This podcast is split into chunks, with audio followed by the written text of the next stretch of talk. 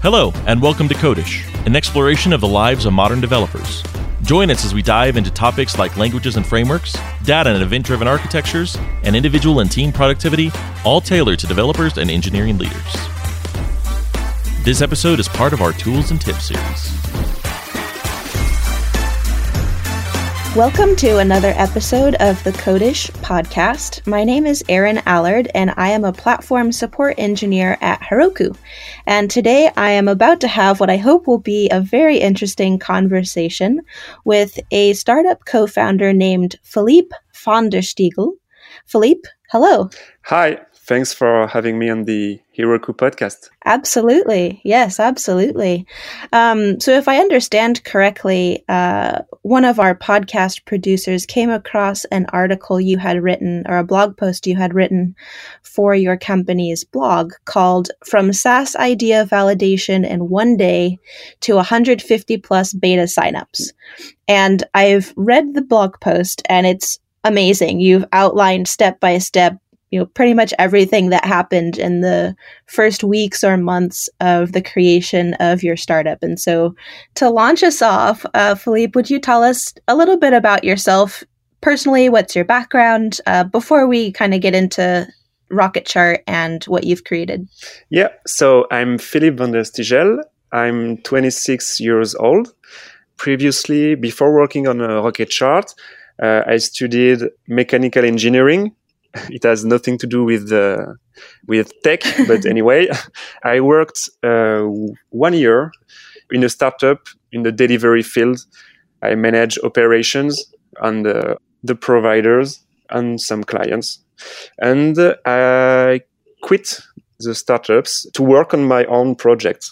How were you able to do that? Like did you have money saved up? Were you living at home? Like most people can't just mm-hmm. quit their jobs and go start a startup unless they've done some planning. Um, so what was that like for you? Uh, actually, I have I had one year savings. I can live for one year without working. Uh, so I make a bet with myself, like, uh, hey, you get you have one year to launch a business and and earn a living thanks to it.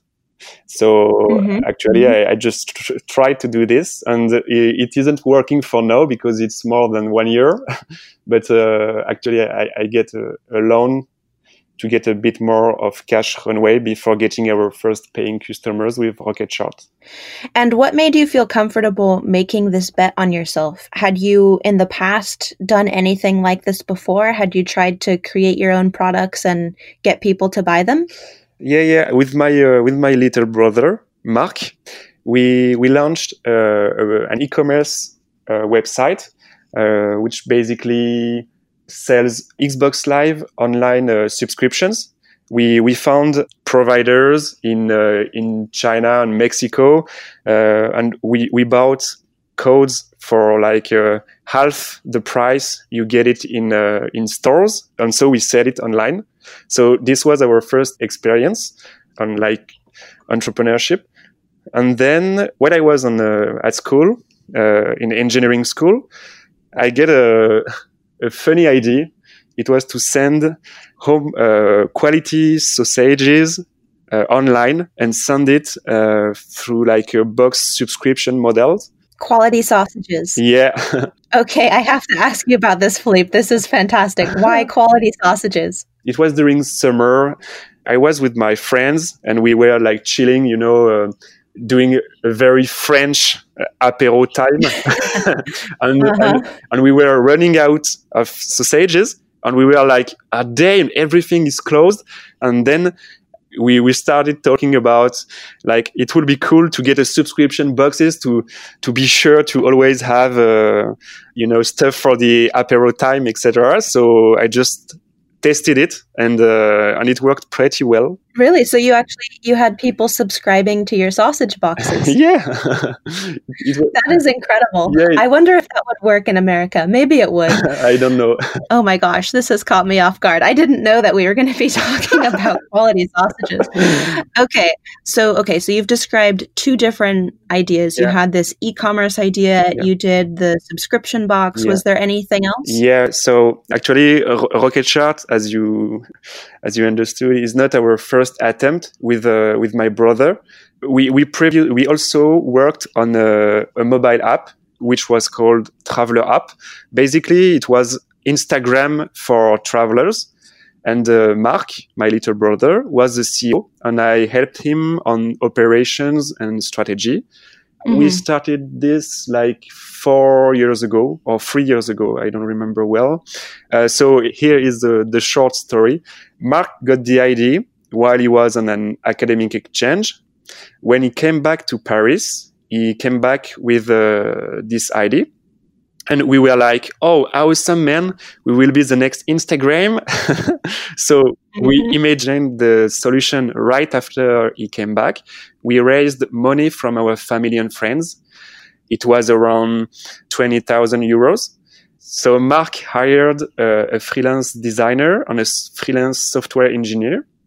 They built the product based on our specifications and design briefs and after 18 months, we were ready to launch Traveler. And guess what? Nothing happened. Nothing happened. Zero users, zero customers, full fail. and so finally, 18 months to figure out we, we did things the, the wrong way. We, we never mm. validated the idea at the beginning. We never mm-hmm. talk to our potential users and customers before building the product. So we simply built a product nobody wants. So yeah. the, the, main obvious lesson we learned was to validate your ID first and then talk to your targeted customers also. Yeah, yeah, and we'll definitely get into that more. One thing I'm really curious about is you mentioned borrowing money from family and friends to build this product that never went anywhere. Can you talk to us at all about what it's like to have to go back to those people one and tell them the the product was a failure and two you're going to need their support later mm-hmm. down the road right? So how do you keep those folks engaged when you've already had one quote unquote failure? There are two types of people. The first type of people um, were supporting us you know? They were not expecting anything when they gave this money the other type of person didn't understand very well, uh, you know, the, the risk they are taking mm-hmm. by giving this money. And we, we had uh, 10 uh, people involved, and actually, just uh, two of them were like, uh, they didn't understand why we, we closed the company and why did we fail, etc. It's quite hard to, to explain to them there there was a, a, a, risk when you when you give uh, that money, and we, we did everything we we could to make Traveler a success. But actually, we learned so much. So we are thankful for this. Thanks to you, we learned many things. And actually, with Rocket Chart, we are not going to do the same mistakes. And uh, actually, it's it's quite hard to to get back to them and saying like, "Hey, we we failed." You know, it's you feel a bit um, embarrassed, you know. It's a hard thing to admit. Yeah, it's hard for your ego. And actually, uh, one of the people involved, we didn't talk to each other anymore. Oh, I'm sorry to hear that. That's got to be tough. Yeah, actually, it's uh, it's life. Yeah, well, I appreciate you speaking so openly and honestly about this because I'm sure we'll have some listeners who maybe have been through this before, or maybe even your advice here can help them avoid this type of situation. Yeah, yeah. I hope to. This does seem like a, a really good segue into Rocket Chart because you did things much, much differently with Rocket Chart. So I'd like to begin by asking like for for your other ideas how did you come up with this idea? Was it a reaction to a problem that you saw in the world or was it just a, a completely new idea? Back in july 2019 we were on summer family holidays in the south of france but mm-hmm. our father wasn't enjoying at all. He, he spent an entire afternoon on his laptop and I was like, what are you doing? Come with us and he just can't because mm-hmm. he, he was on his spreadsheet updating his cash flow, exporting data from his bank statements. So I, I asked him why he had to do this. I wanted to know. And the answer was simple. uh, cash flow is the is the heart of uh, each business. It's um, vital to master your financial situation. Otherwise, you can pay your employees, you, your own salary, your providers, and everything collapse. So it's critical to manage your cash flow, but it uh, it requires a lot of time and energy to do it properly because mm-hmm. spreadsheets are manual and laborious to update you know? There are no simple tools where you can get your transactions automatically synchronized to capture your cash flow and financial situation at least in france. So at this moment i realized that cash flow management was both critical and a true issue for business leaders. And so the idea of rocket chart was born to make it easier for my father to manage his cash flow. I mean, you basically built this for your dad. Yeah. uh, and I'm so fond of my own dad. You know, I would I would build anything that he asked me to build him. So I I totally understand this. Hmm. You talked a bit about the Traveler app and how that did not go well. Hmm. So you had the knowledge, you know, before you were starting Rocket Chart that you had to do things differently. Yeah. What were those things and what specifically did you do when you first had the idea for Rocket Chart that was different than how you handled some of your other startup ideas? I, I had the idea of Rocket Chart, so the first step was done. But the next step is to validate the idea. So, do funders struggle to manage their cash flow? And there are many ways to validate business idea, but the main goal at this step is to do it super fast and uh, for free because you don't want to spend time and money on an idea no one will ever care about. For Rocket Chart, I leveraged uh, Facebook groups. It might uh, seem weird, but I simply asked myself, where can I reach my target, aka business funders? I was part of some very active groups like um, SaaS growth hacks or SaaS funders and execs. Actually the, these groups are awesome because business funders share tips learnings and ask for business questions and recommendations. So i designed a beautiful screenshot of what the tool would do. And it was a fake screenshot obviously. And i just posted it on two groups saying something like uh, hey we have developed a tool to manage company expenses track revenue and run financial forecast scenarios to make better decisions. And I'm curious to know if it's something you actually need and will pay a subscription for. So I just posted this, and uh, the the results went beyond all my expectations. Before we talk about the results, because this is really cool, I, I want to know how did you create a fake screenshot? Did you uh, just have a designer do a mock up for you or something? No, actually, I, I simply used the Adobe XD uh, and I did it by myself in like uh, three hours. You know, when when my father was struggling on the on his spreadsheets and at the beach, we came back uh, at our home vacations, and uh, in just three hours, I I I made the the fake screenshot and just posted wow. it uh, on the Facebook uh, on the Facebook groups. Very cool. So I apologize. I cut you off. You were about to tell us about the great success you had from posting these screenshots in the Facebook group. So please tell us. Yeah. So the the, the results were amazing. Comments and reactions from people were were a blast. I, I remember posting on Tuesday evening in France, and it was one of the of the worst nights of my life because the the ting notification uh, rang all night long. You know, people were going were going crazy, and uh, from two Facebook posts, I got uh, 384 people who requested to test the product. No way. Yeah, and actually, actually, normally a post on those groups used to have 50 comments but I had nearly 200 comments on each group. Wow. So we were like, okay. so what did you do next? You you know now that this is the idea has been validated. What's mm-hmm. the next step? At, at that moment, when uh, when I get such uh, amazing results on Facebook group and Facebook groups, Mark, my uh, little brother, and Eli, uh, decided to uh, to join me on this project. It was at this moment uh, because they, they see the the the reactions, you know, and they feel that there is something. So mm-hmm. at that moment, we, we didn't know what our product had to do. What did our targeted customers expect from this tool? Uh, and cash flow management was unknown pain for us. We had everything to discover about it. So the, mm-hmm. the next step was uh, to talk with all these people.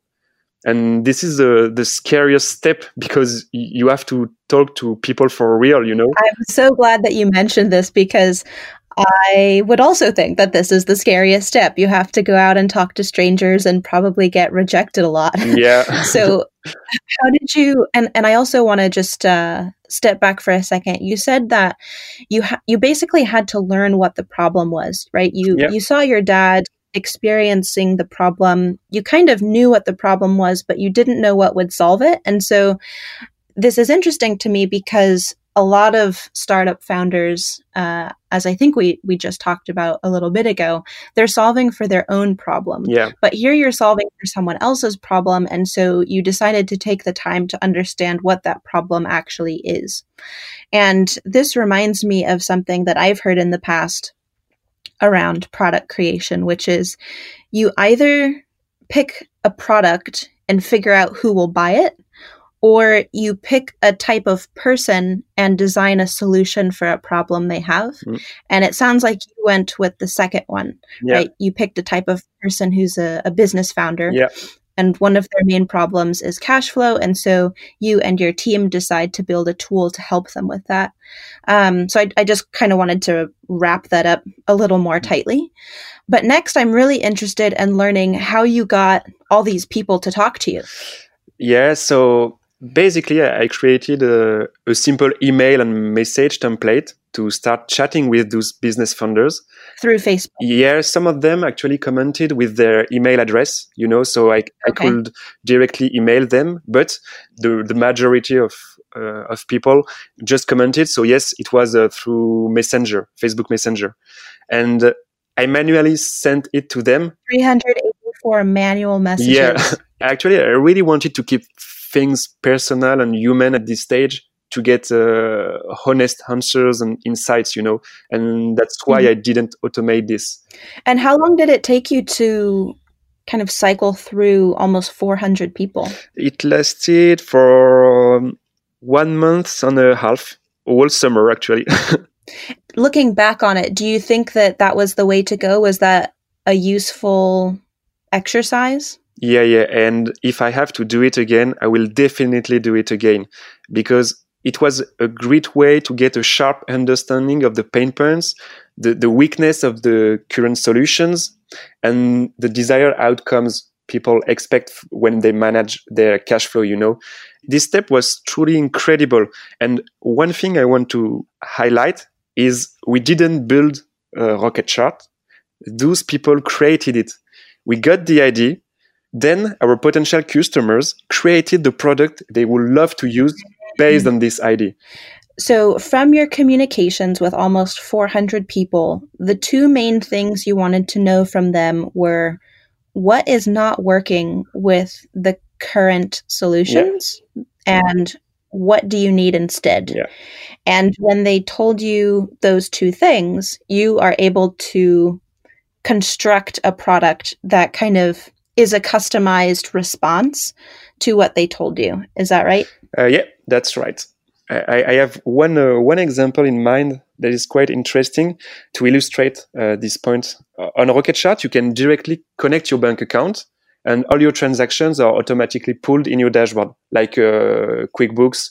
So at first, we we have never thought about uh, about this at the beginning we, we thought users will import CSV files, you know, with all their transactions to generate the dashboards.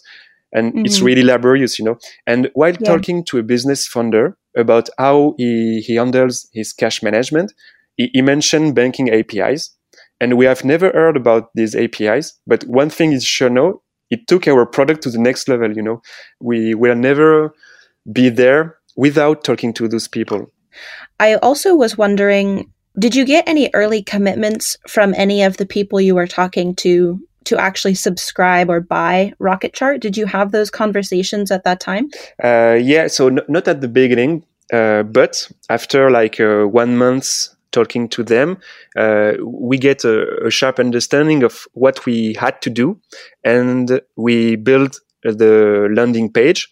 And it was a it was a great way to see if they like signups. You know, uh, we we put a, a, get early access button and uh, to get early signups, and we connected a, a Zapier to a Google Sheet to capture those signups. So you have the landing page, you have the early access mm-hmm. sign up button. People, I'm assuming, are clicking on the button. They want to try it. Um, can you talk to us a little bit about pricing? Uh, we don't have to talk about specifics necessarily, but I was just curious how your team approached pricing? For example, how do you know how much to charge? Regarding pricing, I, get an, an, an, a really interesting uh, talk with the with the business founders uh, during summer, and uh, he, he, helps us. Uh, he still helps us a bit uh, when we have questions. And basically, uh, at the beginning of his company, he was charging like ten dollars a month for the SaaS. It brings a lot of trouble, you know, like he get uh, a lot of people who signed up and it generated many support and uh, and actually it, it, wasn't profitable at all for him. And one thing he uh, he told me is that it's better to have 10 customers paying uh, i don't know like uh, hundred or hundred dollar a month than a thousand customers paying 10 dollar a month because we, you will have more focus to satisfy those customers and the feedbacks those users will will make will be far more accurate than you know a feedback from a user who is ready to pay ten dollars and if a competitor uh, set a price at nine dollar then he will switch to the competitor you know. Uh, and he, he, advised me to set uh, the pricing like three times more than you think.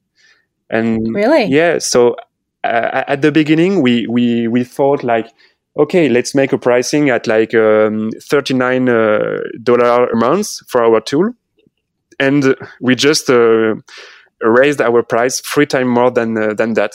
And um, at the beginning, uh, our pricing was based on the annual turnover of the company.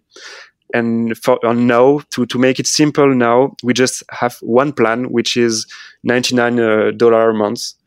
So if i have an advice on this is uh, always set your pricing way way higher than you think I would also think that the fact that Rocket Chart is selling products to businesses, you could also charge more because it's a business expense and it can be, at least in America, it can be written off mm-hmm. for taxes. Yeah, so it, it's not the case in France, but yes, uh, for the US, it, it works well.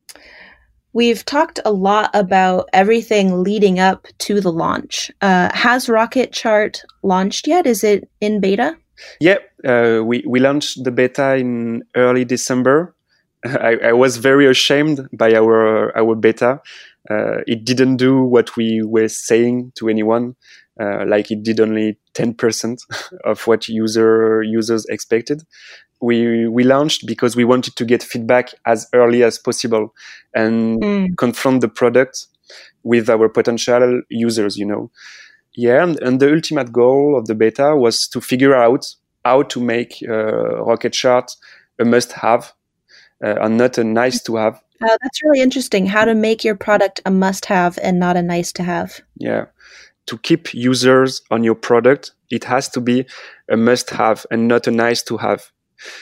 Uh, otherwise, they will just churn and you, you, you will not uh, bring them back. What else did you learn from launching the beta? Uh, so the, the, the first thing uh, things we learned uh, was to test, test, test, and retest again. and by testing, I mean test what you are doing with a sample, then iterate, and then go global. To explain this, I will I will not take an, an example from the beta, but from the step just before when we were gathering beta beta signups, and it, it's one of our fail stories. As I explained previously, we we had a, a basic form on the website to capture signups, beta signups. Mm-hmm. And we set Zapier to synchronize it on a spreadsheet. But because we didn't have a backend at that moment, so we, we tested the flow and everything was, uh, was working well. And the next day I sent the landing page to people. And thanks to Hotjar, I saw a, a recording of someone who signed up and I was crazy, you know, like it was our first sign up and I immediately, immediately jumped on the Google Sheet to review the information and surprise, nothing. oh yeah. And it turned out our Zapier went off.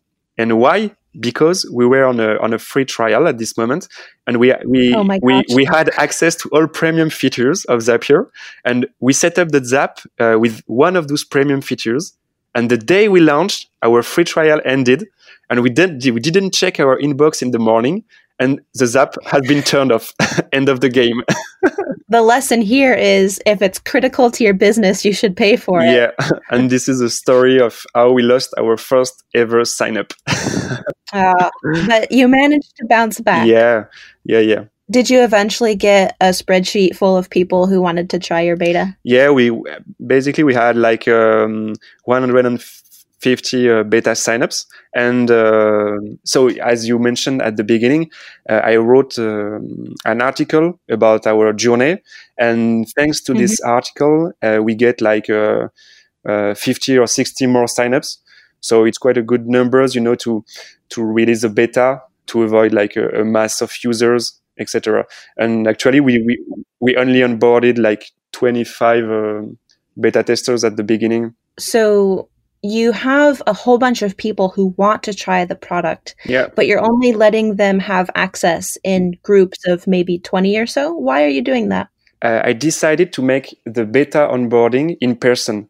I mean, I tried to sit next to the user uh, when he first logged in Rocketchart to see like mm-hmm. how he used the product, uh, how he interact with it, etc.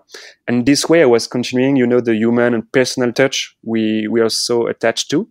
So it was an awesome uh, way to get incredible insights. Uh, and uh, after like 30 or 40 demos and on onboarding um, beta testers, we found out a common pattern about feature requests, and we knew what we had to work on to deliver enough value. So we stopped the beta early January and started to work on the on the next release of the product.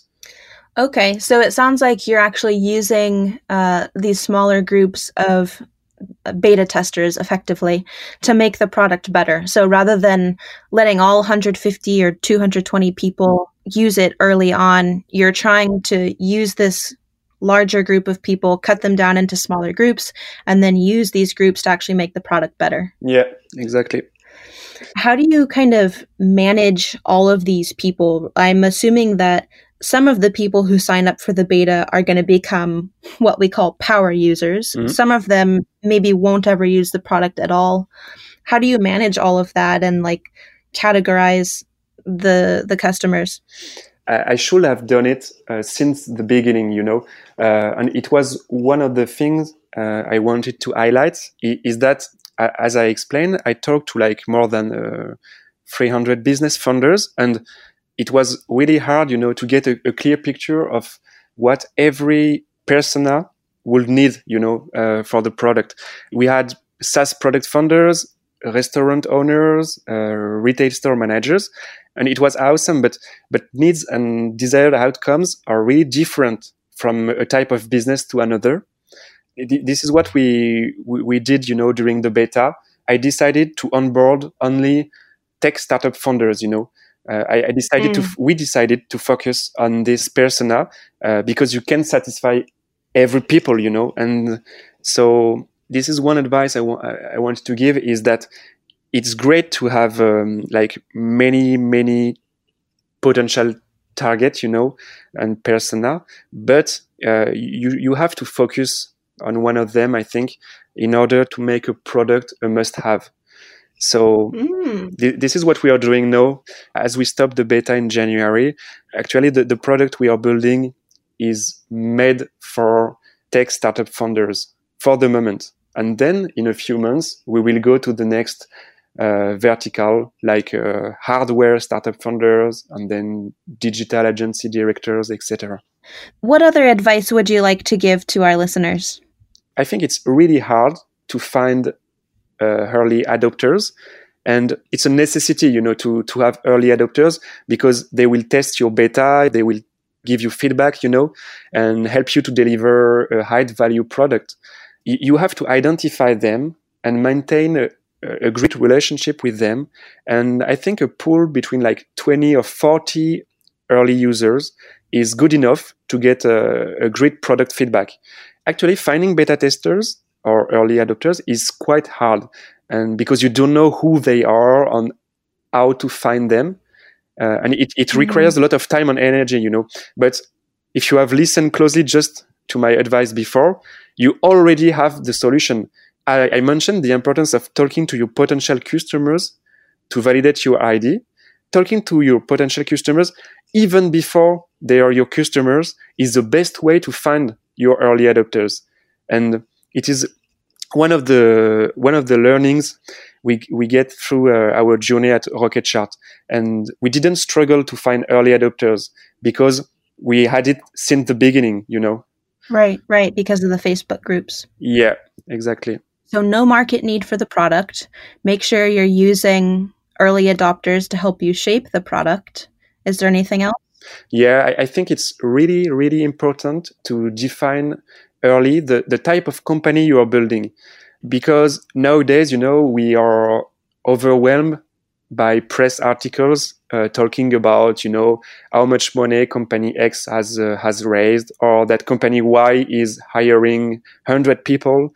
Some people think it's the only way to grow a company, you know, like raising funds. It's true up to a point, it's easier, you know, to spend uh, when it's not your cash. and re- regarding us, we, we don't want to raise money, at least for the moment. Uh, we don't want to hire people. We just want to run a, a profitable business, uh, do it remotely, and earn a living thanks to it. And this is it.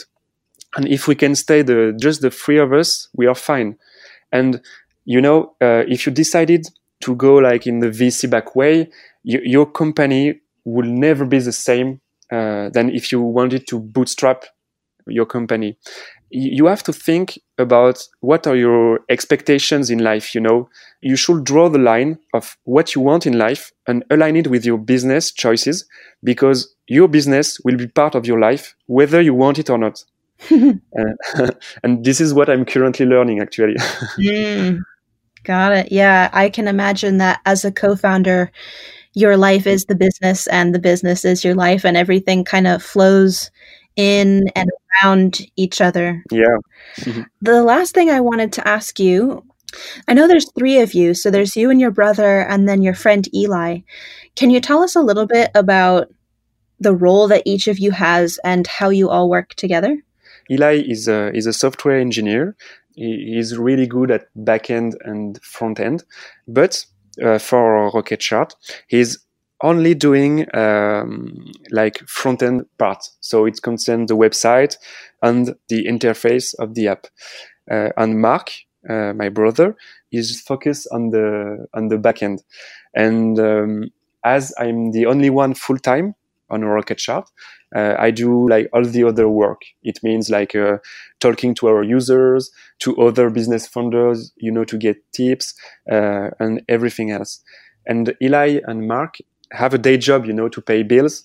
Uh, mm-hmm. So they are working on Rocketchart only during evenings and weekends. So we we had to divide the the workload. It was a great way, you know, to go fast and be reactive since the very first day as they are working uh, like as a side project, if we can say so on a Rocketchart, uh, I try to filter like everything for Mark and Eli so that they can focus on what really matters, you know, building the product as fast as possible. And uh, I think it's one drawback uh, of uh, bootstrapping. You can't always go full time. Well, thank you so much, Philippe, for everything you shared with us today. Was there any parting thoughts you wanted to leave us with? Uh, yeah, so if people want to connect with me to chat or to ask questions, just add me on LinkedIn. Uh, I answer every message. So feel free to contact me if you want to share some some tips, and, or if you want to to get tips, or if you have questions. Great, thank you. We'll be sure to put your LinkedIn profile in the notes for this show so people can find you easily. Perfect. Thanks again, Philippe. This has been another episode of the Codish podcast. I'm Erin saying goodbye for now. Have a good day. Bye. Thanks for joining us for this episode of the Codish podcast. Codish is produced by Heroku, the easiest way to deploy, manage, and scale your applications in the cloud. If you'd like to learn more about Codish or any of Heroku's podcasts, please visit heroku.com slash podcasts.